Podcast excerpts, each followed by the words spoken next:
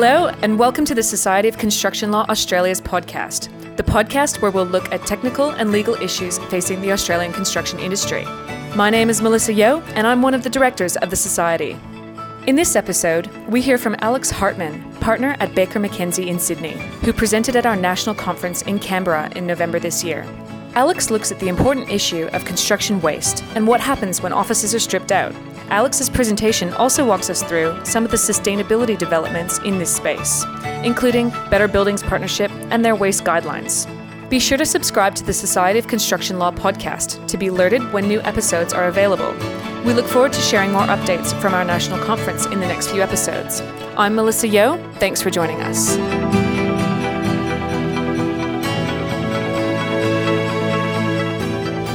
Good afternoon, everyone. Uh, my topic has a grand title, but it's really rubbish. Or, to be more precise, it's about rubbish. Um, I'm talking about something that's much more prosaic, much more closer to home, and that is we all work in offices. And I'm talking about what happens when we leave our offices, move, move premises, and what happens to all the strip out.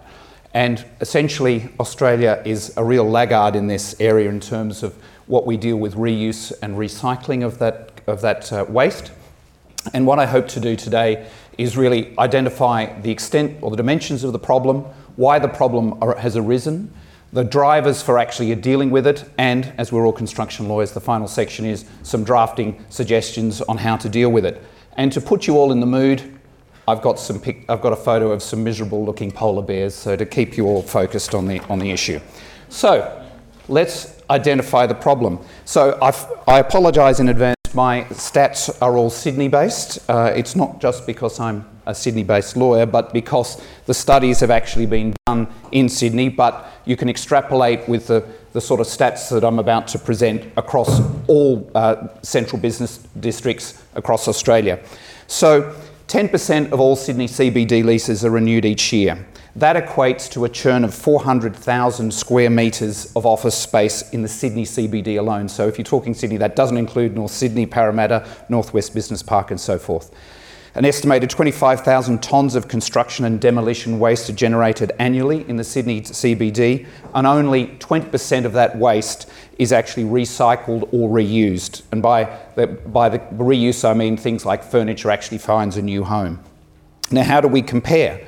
Well, in the Netherlands, 98% of construction and demolition waste is actually reused or recycled due to policy settings which result in uh, landfill bans on combustible materials, uh, requirements regarding uh, reuse and recycling, and uh, quite a, a, high landfill tax. In Germany, the figure not quite so high, but 86%. So, but compared to our 20%, much more significant.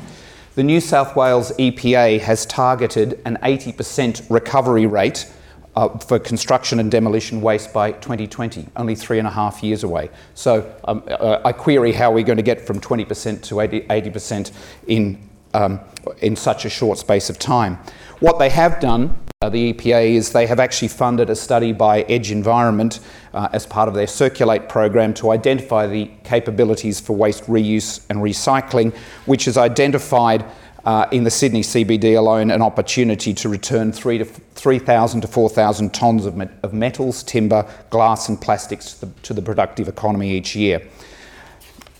So, why, why are we in this situation?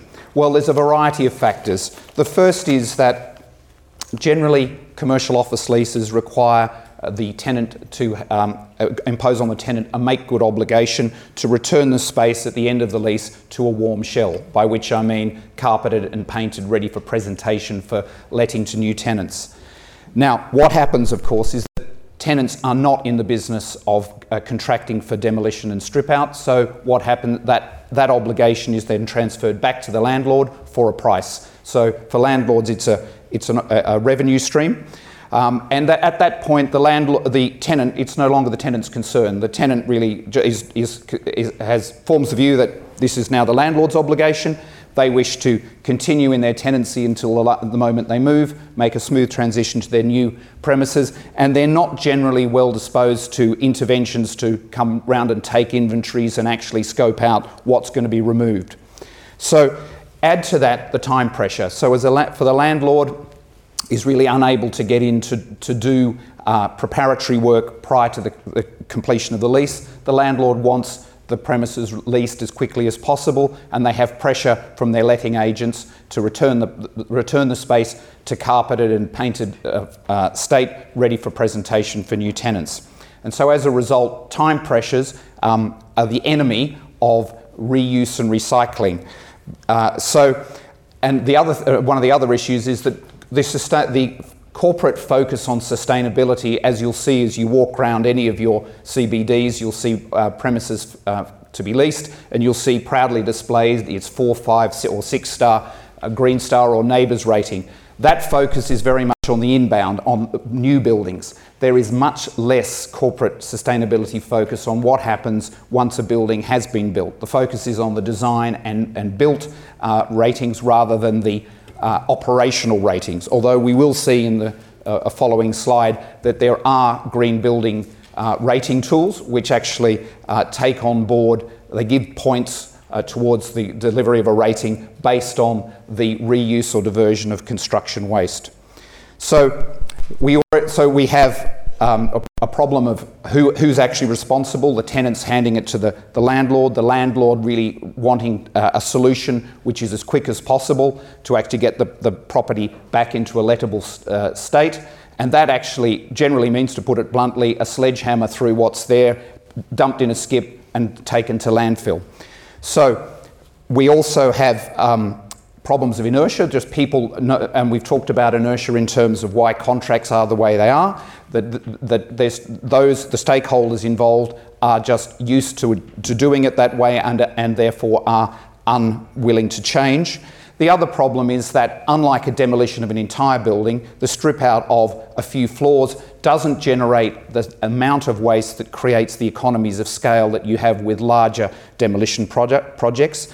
And some of the other prob- problems are that there's insufficient uh, awareness of the uh, abilities for recycling and reuse, and in some cases, and I'm thinking here particularly in relation to ceiling tiles, where in Europe they have a closed loop system where ceiling tiles are returned to the manufacturer, uh, then broken down into their, their materials, and then uh, remanufactured. The Australian market is simply too small for some of those more specialised uh, waste recovery and reuse uh, technologies. So, um, enter the Better Buildings Partnership. Now, some of you may be familiar with the Better Buildings Partnership. It's a collaboration between uh, a, a, number of major property owners, uh, such as Lendlease, Mirvac, Dexus, GPT, GPT Group, and Charter Hall, and also some of the major contractors, such as Built and Buildcorp. What they seek to do is um, bring about best practice in terms of sustainability, and they have issued a number of um, uh, publications, including um, uh, materials in relation to green lease, best practice in relation to green leases. And as you'll see, their members own uh, more than 50% of the commercial office space in the Sydney CBD. So, as part of that pro- of the BP process, they issued in June of this year their Waste Guidelines version 1. And those waste guidelines seek to identify the scope of the problem, from which I've taken a number of these statistics, identify and define best practice, to pilot best practice and identify modifications. And they have actually run the strip out of the um, previous offices of the New South Wales Department of Premier and Cabinet in, um, I think, Governor Phillip Tower, and they've actually run that on a best practice model to see whether uh, a more recycling and reuse focused uh, strip out can actually um, deliver much better results but at no extra cost, which is what they found. Then to create monitoring and benchmarking and to work with industry bodies, government, and other bodies to embed their work into existing tools and systems for a, for a wider uptake. We have our polar bear back again, and we've got here um, the hierarchy of how waste is best dealt with, starting from obviously reduction of waste at, at, at, the outset, the reuse and repurposing of items in their existing manufactured state. If that's not possible, to strip them back down to their raw materials and recycle those raw materials. then moving down to recovery, and by recovery, that's, a, that's much more used in Europe than it is in Australia, and that involves essentially waste to energy, burning, say, chipboard manufactured timbers to create uh, heat and therefore from heat, uh, uh, steam and electricity. That's actually not really possible in Australia due to quite strict environmental requirements, but there, is, uh, there are opportunities to develop that further. And then obviously at the bottom of the chain, waste. Uh, that is just simply chucking it in a landfill. Now, um, just in terms of some further statistics, uh, in the Sydney area, there is, sorry, landfill goes sorry, waste goes to landfill at the cost of approximately $280, $280 per tonne, of which $133 is a waste levy imposed by the New South Wales government. So you can see how significant government uh, is in terms of in- increasing the cost of waste disposal and therefore, uh, by extension, encouraging the ability uh, or the attractiveness of reuse and recycling. So, what can be reused or recycling? Well, I've listed there loose furniture, workstations, gypsum from plasterboard. The cardboard can be stripped off and the gypsum can be reused either in the manufacture of new plasterboard or as a soil additive.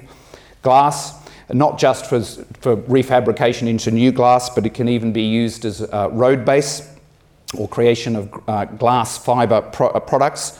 Carpet, in particularly carpet tiles, can be reused. Metal obviously can be melted down again, and electrical engineering, uh, sorry, electrical equipment, pardon me. And as I mentioned before, the waste to energy potential is currently largely unrealised uh, in Australia. So, um, now getting to the Green Star rating tools. Now, I remember about 12 years ago, I, I, I, thought I'd identified a great unique selling point for my, my colleagues and I in, a, in our construction team that sustainability was the new thing and, and identifying uh, that, that we were particularly capable in that area would set us, us aside or apart from other uh, construction teams. Now, of course, that's all gone. Uh, Green Star rating tools are part of the furniture in terms of the um, of, of, what's expected of a construction lawyer in terms of embedding those requirements in construction contracts. Now, those uh, are very familiar to us in terms of uh, design and build of commercial offices, retail, and other major infrastructure. But what's often overlooked is that there are two further rating tools in terms of the Green Star Interiors 1.1 rating tool and the Green Star Performance rating tool, which I'll get to uh, shortly. So, starting with the Green Star Interiors Rating tool, it rates building fit outs across a very wide range of building developments. But it may be very difficult for you to see on the slide there, but it, uh, it, de- it deals with nine categories. Uh, largely focused on energy efficiency, such as efficient lighting and heating, the zoning of, ele- of energy using, usage, sub metering, the use of natural light, waste minimisation comes into one category only and attracts a very small number of points out of a total 100 points that can be obtained. Uh, submissions for Green Star Interiors certification can be lodged following practical completion of the project up to 24 months after practical completion. The other option is the Green Star Performance Rating tool, which enables building owners and managers to benchmark the performance of their existing buildings. Now, Green Star rating is, uh, its proponents would say, actually lifts the value of buildings up to a 12% premium on Green Star rated buildings because of its ability to attract, uh, command higher rents, attract premium tenants, and to avoid. Uh, they have much, they're cited as having much lower vacancy rates between tenancies. The Green Star Performance Rating tool is recertified every three years and is used to certify whole portfolios of buildings. So if you are a major property, own, property owner uh, and have a portfolio of buildings, you can rate your entire portfolio.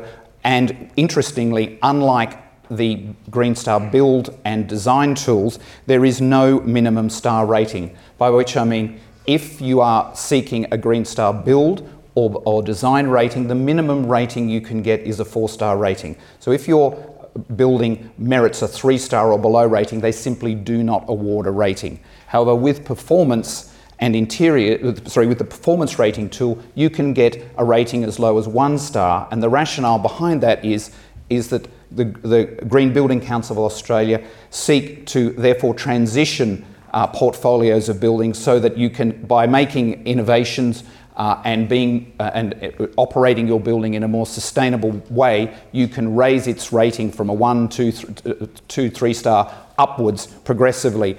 And like financial results, uh, Green Star ratings for performance can go down as well as up.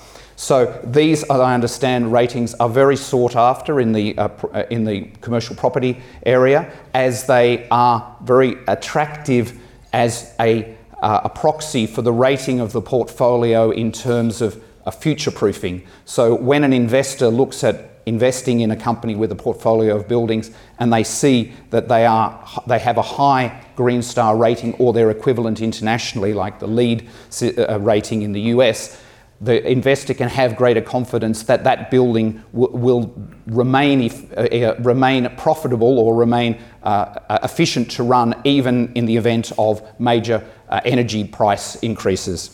So um, th- those ratings are, are very keenly sought.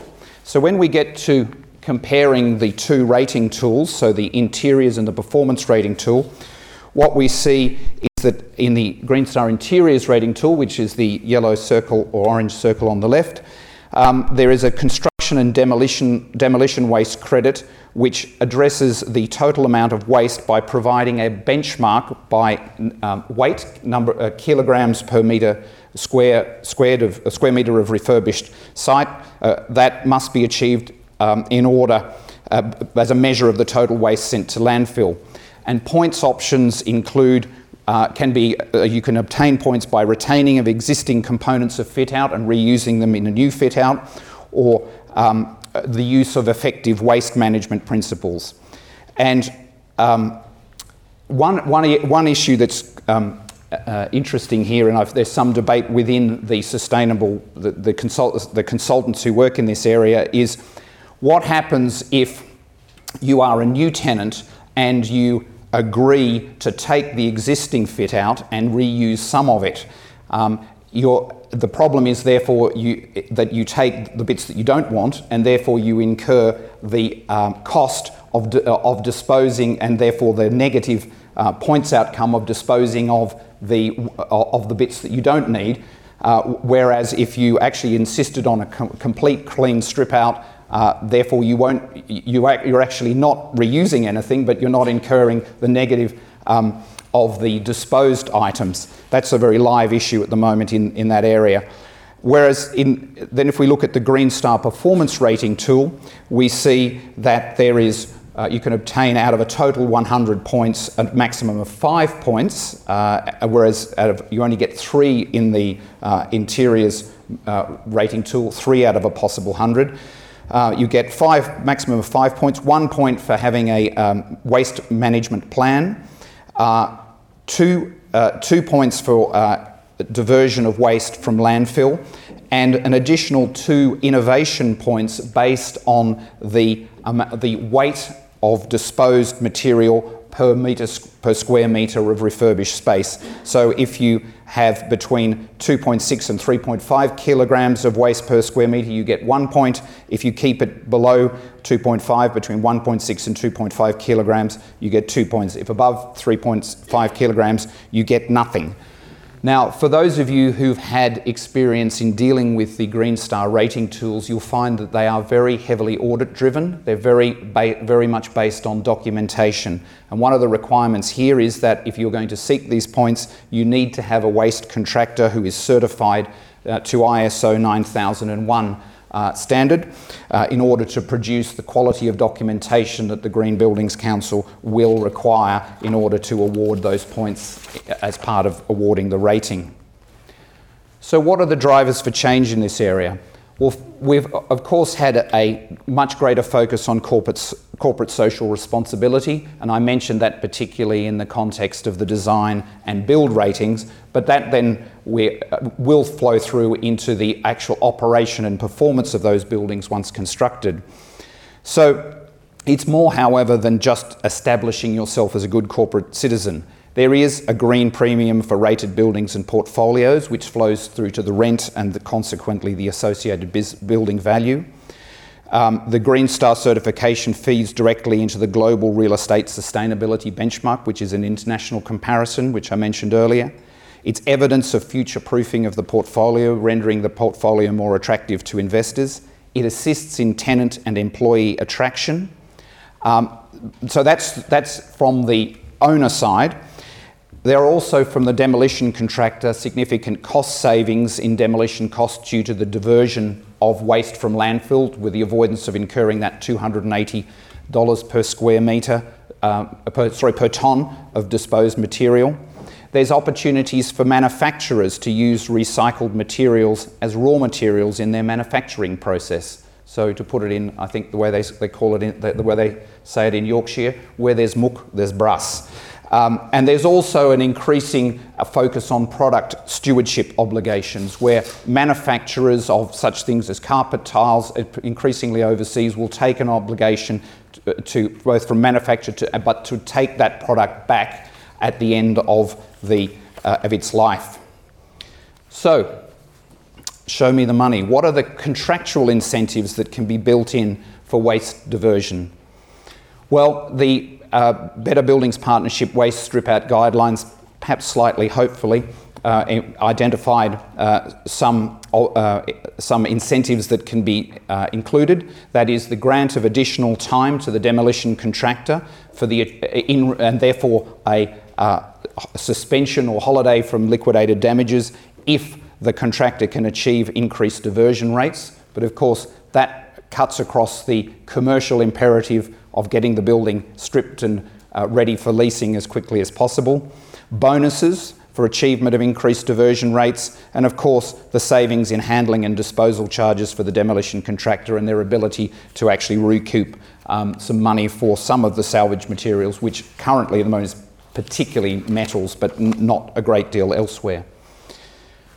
So, what are the, some of the suggest? If, if let's fast forward, we, if we're either an in-house lawyer or uh, in private practice, and we have a client who says, well, they wish to climb on board this uh, corporate, uh, corporate social responsibility uh, uh, push and to achieve better outcomes in terms of uh, waste diversion from strip out. The first and the, the most fundamental point is that you must mandate a diversion rate. 60% or greater is suggested, but this needs to be mindful of the space you're dealing with. So, if you are dealing with space that is already open plan, the opportunity for diversion is much less. So, if, you, if it's an open plan area with no plaster bar, plasterboard or glass, then uh, it's been suggested that a 50% diversion rate would, would be hard to achieve. So, you need to be mindful of the space you're dealing with and negotiate that with the demolition contractor. You, would then, uh, you may then wish to mandate the achievement of a minimum number of Green Star points under each of those particular rating tools, that the contractor must ensure or must use, uh, at least use reasonable or best endeavours to put the principal in the position of being able to obtain those points under those rating tools. That you would require the either the contractor or the principal would agree to, to, provide, to prepare and provide to the contractor an inventory of what materials are actually in the site so that the contractor has advance warning and can actually start identifying waste diversion streams and destinations for the materials. If the contractor is to, to perform that inventory role, then you would need to allow for early access rights to the contractor to prepare the inventory, uh, and one of the things we'll get to shortly is the Better Buildings Partnership isn't just a set of aspirational, uh, uh, aspirational materials, it actually contains a large number of very useful documents and pro formas that can be incorporated into a contract to achieve these outcomes. Then the, you would require the contractor to provide a diversion plan identifying the number of waste streams, and we've identified on the previous slide perhaps uh, half a dozen to, to, or maybe more waste streams, glass, furniture, carpet, etc. The destinations for each of those waste streams, the sequence of work that will be undertaken, and very practical things like the sequence of work are highly important. And I'll give you a very simple example you don't want to be breaking up ceiling tiles before you remove the carpet in order to avoid contamination of the carpet. To identify the specific removal, disassembly, protection, and contamination avoidance requirements for each of the waste streams. So, if you're disassembling Um, workstations, you need to make sure they're disassembled in such a way as that they're protected from damage in, while, whilst being moved and that all the fixings are retained with them. So, some further suggested contract provisions that you would require the contractor to report on the waste recovery outcomes using specified protocols and auditable third party records. These are, are essential if you want to obtain your Green Star ratings. You would require, in accordance with the Green Star rating tools, your contractor to be ISO 9001 compliant. You would ensure that the program re- requires sufficient time for effective removal, sorting, segregation, and disposal. And there's a key th- point here that really um, pressure of time is uh, inimical to the ability to actually uh, undertake these reuse and uh, re- recycling uh, objectives. You need, the principal needs to ensure um, that there is sufficient access for segregation, storage, and removal. This may mean making an additional uh, vacant floor of the building available for the interim storage of the, of the segregated materials until they're actually collected, or the, at, at, in the loading docks, the provision of extra skips for each of the, uh, each of the, the waste streams so that they, they're, they're not mixed. You would require that the principal have the right to audit the contractor's diversion records.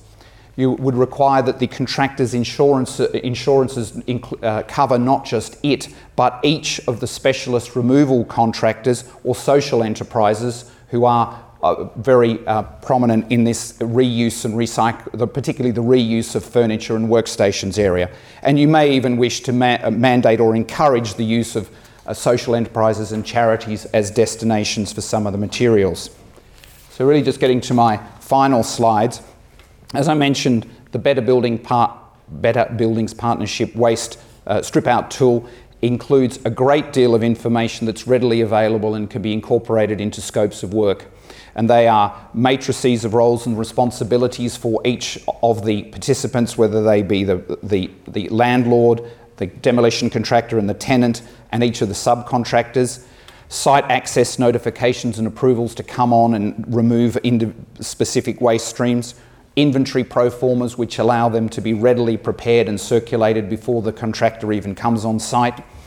Identification of recovery streams and destinations, so w- where you are unclear as to how to dispose of glass, metal, or um, gypsum, there are identified destinations for each of those. Uh, so there's a directory of those resource facilities. Reporting templates to ensure that that feeds up into your Green Star, uh, app, uh, Green Star um, applications, and even um, evidence logs and density to weight conversion tools, again to assist you in your green ratings application.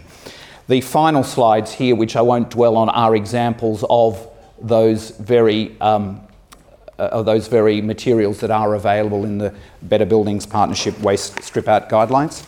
So that concludes my rubbish presentation.